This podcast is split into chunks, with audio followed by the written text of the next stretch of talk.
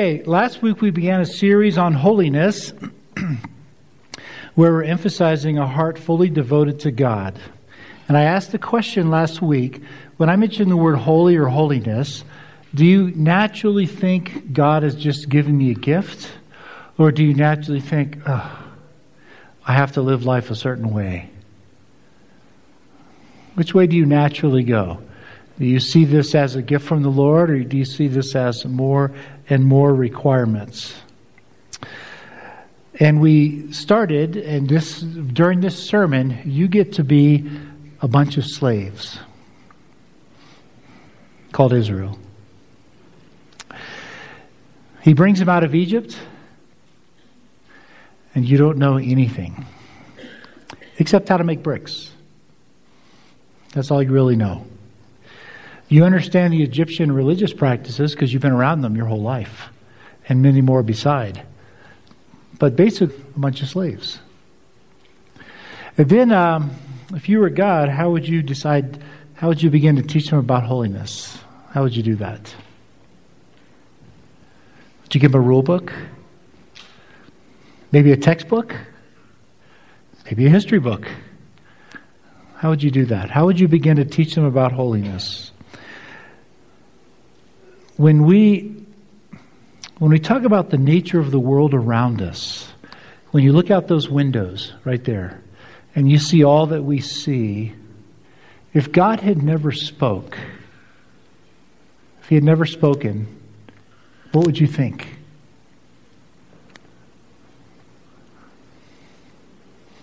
What would you think about reality? We're going to have to talk about that in just a moment. You see, God is faced with a challenge. He has a bunch of people that He wants to call His own. He's chosen them to be His people, and they know very little. Very, very little. They don't know about supply and demand. They don't know about foreign policy. They don't know about domestic policy. They don't know about military strategy. They don't know about economics. They don't know about border security, which is a big part of us. They don't know anything about that. It's a big hot topic today in our world. What they know is how to make bricks. That's what they know and they understand the religious practices in which they were raised. That's what they understand. So, how in the world would God begin to teach them about holiness? One of my favorite authors, Chris Wright, has written several books. This is one, Old Testament Ethics for the People of God. Uh, the title alone ought to interest you. Old Testament Ethics for the People of God. And here's what he, how he starts.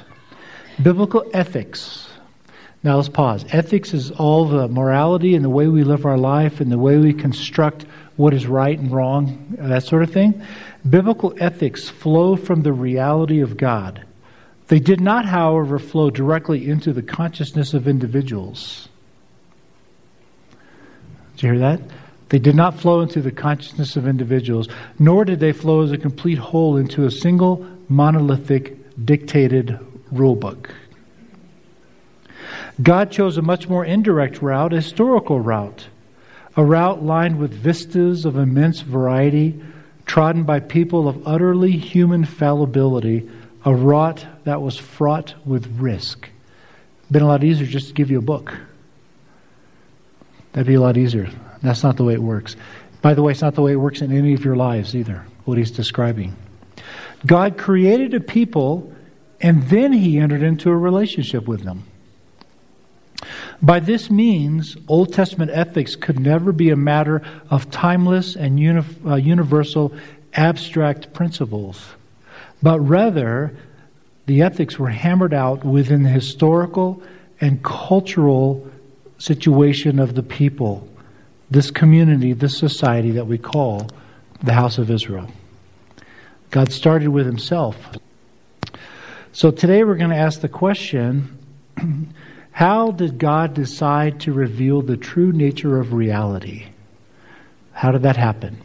If God had never spoken, and this is all you had right here, what would, how would you define reality?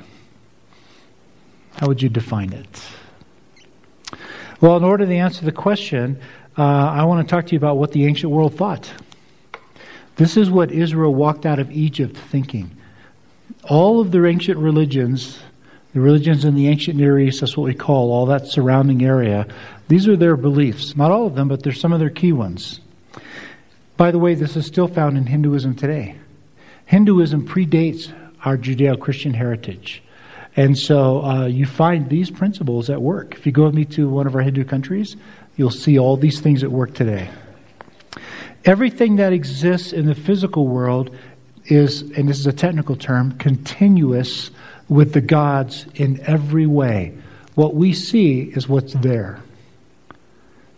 How would we know what's there if they never spoke? We have to look at us. And whatever we see with us, that's what we see there. There are as many gods as there are phenomena in the world. In Hinduism, there's 330 million gods. For, for every God, every reason you could think of to have a God, they have a God. Good and evil are an endless conflict. They just are circling together in endless conflict. And that which supports or destroys the cosmic order, that's what's evil. That's what's bad. In Egypt, the sun god Ra rose every morning, brought order to the world, purpose, and in the evening it went down into the netherworld, which created chaos in the world. And then it rose again the next morning, order and purpose, and then chaos. For the Egyptians, creation occurred every 24 hours. And creation was defined as bringing order to the world. They didn't think in terms of origins, and we have a debate on whether Genesis is talking about young earth, old earth, all that. That was never on anybody's radar screen until this century. It's not the way they thought. That's not the question they were asking. Order, chaos. Order, chaos. That's what creation was to them. The formation of the visible world uh, Oh, yeah. The formation of the visible world is the result of the conflict between good and evil. This endless cycle of tension. Somehow, not sure how, they don't ever specify it, but somehow this brought about the world that we see today. The gods emerged out of this chaos primarily through sexual means. That's where the gods came from. But how would they know different? That's what we do. We get married, have a relationship, children are born. The character of the gods is identical with that of the humans, only on a grander scale. So if we have conflict, they have conflict. If we're jealous, if we get angry, they get angry. That's how they viewed the gods, the pantheon of the gods. The gods are bound by no code of honor, only by fate. As a result, many of the gods would die endlessly, often tragically, and then be reborn. They would go through these cycles. Since the gods are identical with humans, the fundamental life force is sexual in nature. Thus, sex is profoundly a religious activity.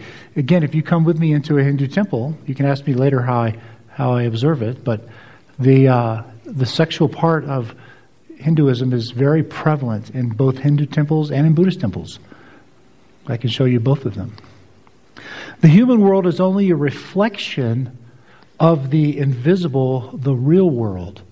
Ours is not real. That's the real word, and this is only a reflection of it. There's no such thing as absolute ethics. Makes sense if you have 330 million gods in Hinduism, for example, each with a different perspective on what's right and wrong because they reflect us. There's no such thing as absolute ethics. All of the gods adhere to different ethical standards.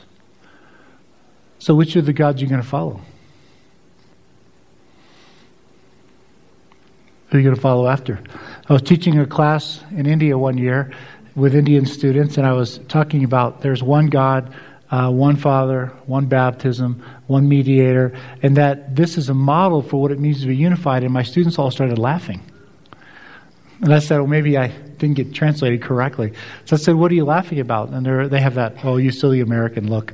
They said, you look at it as a model. No, you don't understand reality. You cannot be unified if you have two gods because they differ. We have 330 million. Unity is not even a possibility when you have that many gods. Unity is predicated on the idea, based on the idea that we serve one true living God. And for them, that's reality. All the gods adhere to different ethical standards. Religion is designed to maintain order and avoid chaos. In other words, to placate the gods. When the gods are angry, the world is, term, is full of turmoil and chaos. Therefore, the, our goal is to make the gods satisfied, to placate them, to serve them. Humans have very little value and no dignity at all. Guys don't care about us. Very little value no dignity. This was the understanding of reality for Israel and all the nations of the ancient world. How would you know if that's true or not?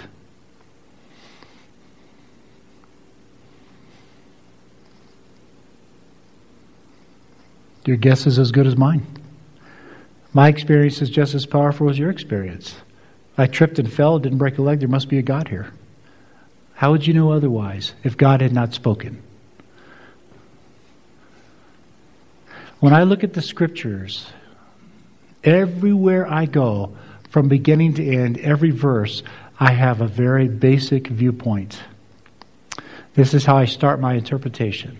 When God speaks, whenever He speaks, He does so for the purpose of redemption.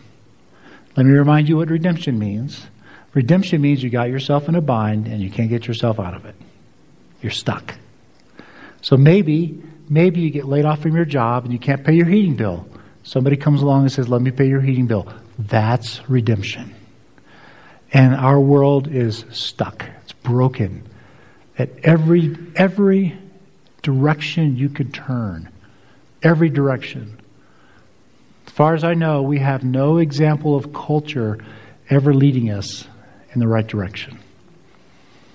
If God does not intervene, we are guaranteed to go off the cliff. Guaranteed. That's redemption. So whenever God speaks into culture, he does so for the purpose of fixing something that's broken. On virtually every point, the biblical understanding of reality is radically different than what I just read you. For example, there are fixed boundaries between God and everything else. God is God, everything else He created. Good is that which is consistent with God's will. It's not what brings order to the to the to chaos to creation. Is that which is consistent with His will. The cosmos, that's everything you see, came into existence because of God's created will, not because of endless tension and conflict. God has always existed. He wasn't born out of sexual relationship. He's always existed. God's character is radically different from humans. He's not continuous with us. He is unique and by himself and wholly other in every way you can measure. We can't look at us and see him. It's the other way around. God cannot be nip- manipulated. He cannot be. He is God. Although God is referred to in exclusively male terms, he's not sexual. Sexuality is a feature of creation. Let us make human beings on our image. Male and female, he made them. It's a unique feature of creation. Therefore, in our heritage, sexuality is forbidden in every religious practice, not like every other religion in the ancient world. The world is profoundly real and not a mere reflection of the invisible world. It's real. Creation has a purpose and a goal. It's not just endless cycles of tension order and chaos, good and evil. There is a single standard of ethics that applies to the whole world by which the whole world will be held accountable because there's one God. Religion is a means of expressing trust in God and His promises rather than placating Him. We're not here to placate the gods. That's not it at all. It's a means of expressing trust in Him. Humans are the highest order of God's creation and are to exercise dominion over creation. We are the highest order. Okay, now back to slaves. You didn't know any of that. None. And so, if you were God, what would you do? Hand him a book? Tell him all the rules and regulations? We confuse all these words covenant, testament, law. We put them all together. It's all captured by the word Torah in Israel, which does mean law, but they didn't think of the way they didn't think of law the way we did. We think of law as real simple. I get caught by the police, I'm going to get a fine or go to jail. That's not how they thought of it. The very definition of the word Torah or law in Judaism has to do with direction, instruction. Somebody cares enough about you to say, do this, not that, because this is better. I love in the classroom asking my students, how do you, what comes to mind when I mention the word Mosaic law? And here are the rules, commands, rigidity, and flexibility, on and on and on. And yet none of the authors said that. David said, I love your precepts, O Lord. Teach me your law. Paul says the law is good. John says it's grace. Why was it grace? Because in a world where the gods never spoke, our God spoke. Can you imagine serving a bunch of gods that never talked? And yet, if you don't obey them, they're going to be really upset? Figure that one out. So when you read the ancient divination codes, you find all kinds of things. You see them, they take a, they sacrifice an animal, they take the liver and whack it, it falls apart. They have a book that says, well, if it falls this way, it means he's angry. If it falls this way, it doesn't mean he's angry. That's still true today in Hinduism. In Madurai, in the big temple Madurai, India, they have two huge stone elephants. And you buy these little pallets of butter. Of course, you have to pay for them. And you throw the butter at the concrete elephant. If it sticks, then that means that God is not going to be angry with you for the next year. If it falls off, too bad. I would think it'd be important which time of the year you threw it based on the temperature and how hard you can throw this thing. I've sat there and watched it. Watched people throw in this butter. How would you know? And out of the darkness, out of this, what we call superstitious world, our God spoke. He spoke. And he acted. He did both. No wonder they loved the law. They no longer had to guess. So here's a dilemma God's people have been immersed in the Egyptian cosmology, and therefore, everything they understood was both mistaken and perversely wrong at every point. Their understanding of reality was wrong at every point. So God had to find a way to communicate with his people that they would understand. And covenant was the place he chose to do it. That's how he chose to do it. They understood covenant. You see, a king would come or a pharaoh, either one, would come and say, Let me tell you about who I am. Okay, I'm going to tell you about me. And then here are the rules. And you have to obey them or, or whatever the punishment is. That's language they understood. And so he starts with covenant. But where does he start?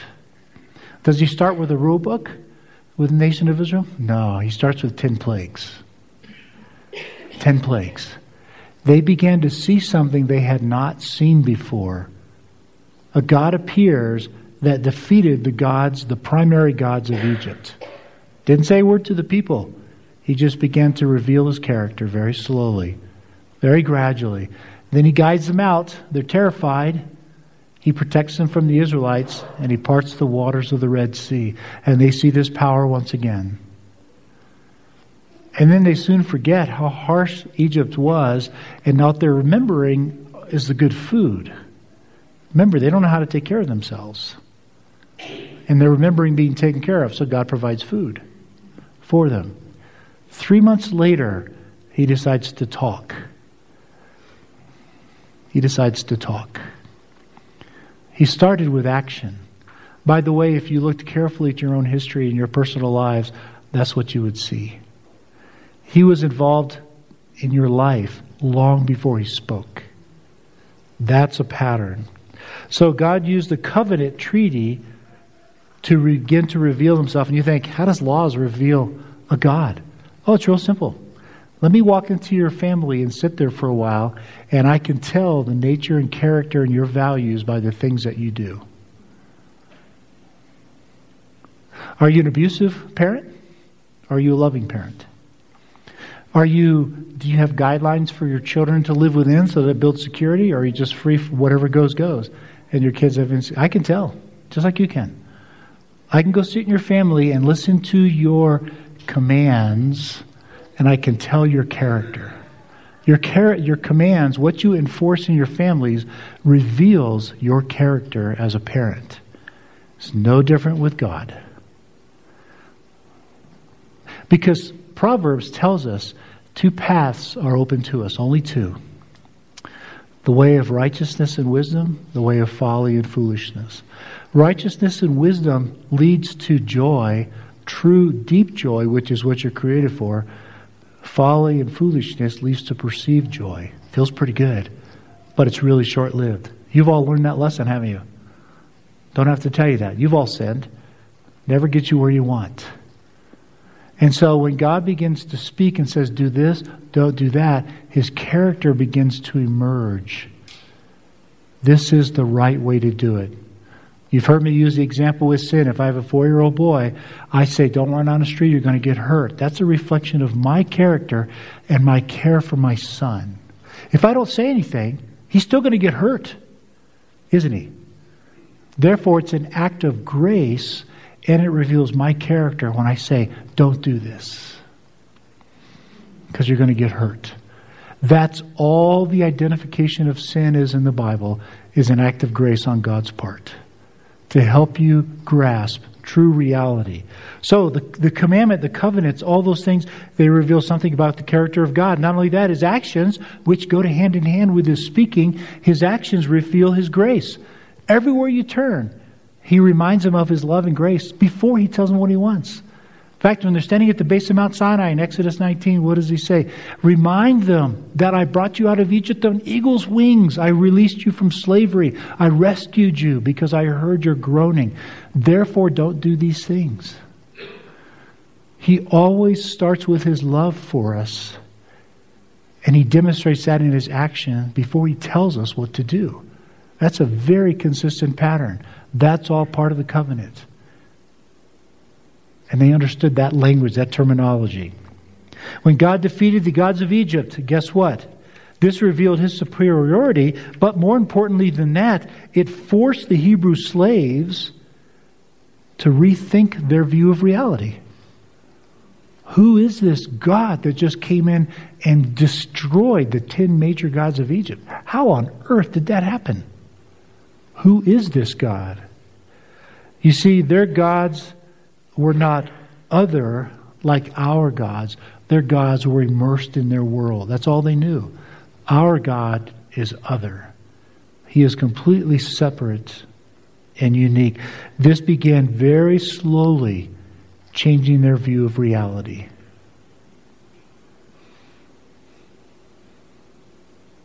That's how God reveals his character. That's how God reveals His holiness.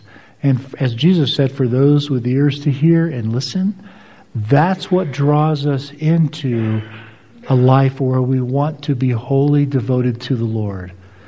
Is we listen, we see, we watch. The actions of God are just as important as the words of God. They are. They're just as important. There's only one thing in the universe that can properly be called holy. That's our God. That's the God that we serve. He has blessed us. He has taken care of us. He has loved us. He has protected us. He's given us reality. He's taught us through experience and through His words so that when we look out here, we now have a very different perspective than the people who don't know God.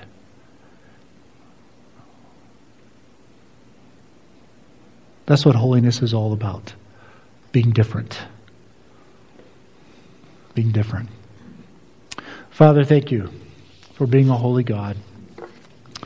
Thank you for being a God who loves us, God who is gracious, God who saves us, rescues us, redeems us, protects us gives us everything we need to enjoy you, each other, and the creation you've given us. Thanks for making us with dignity, with value, in a world where people don't feel that very much. We try to manufacture, it, but we can't really get there. Thank you for giving us value.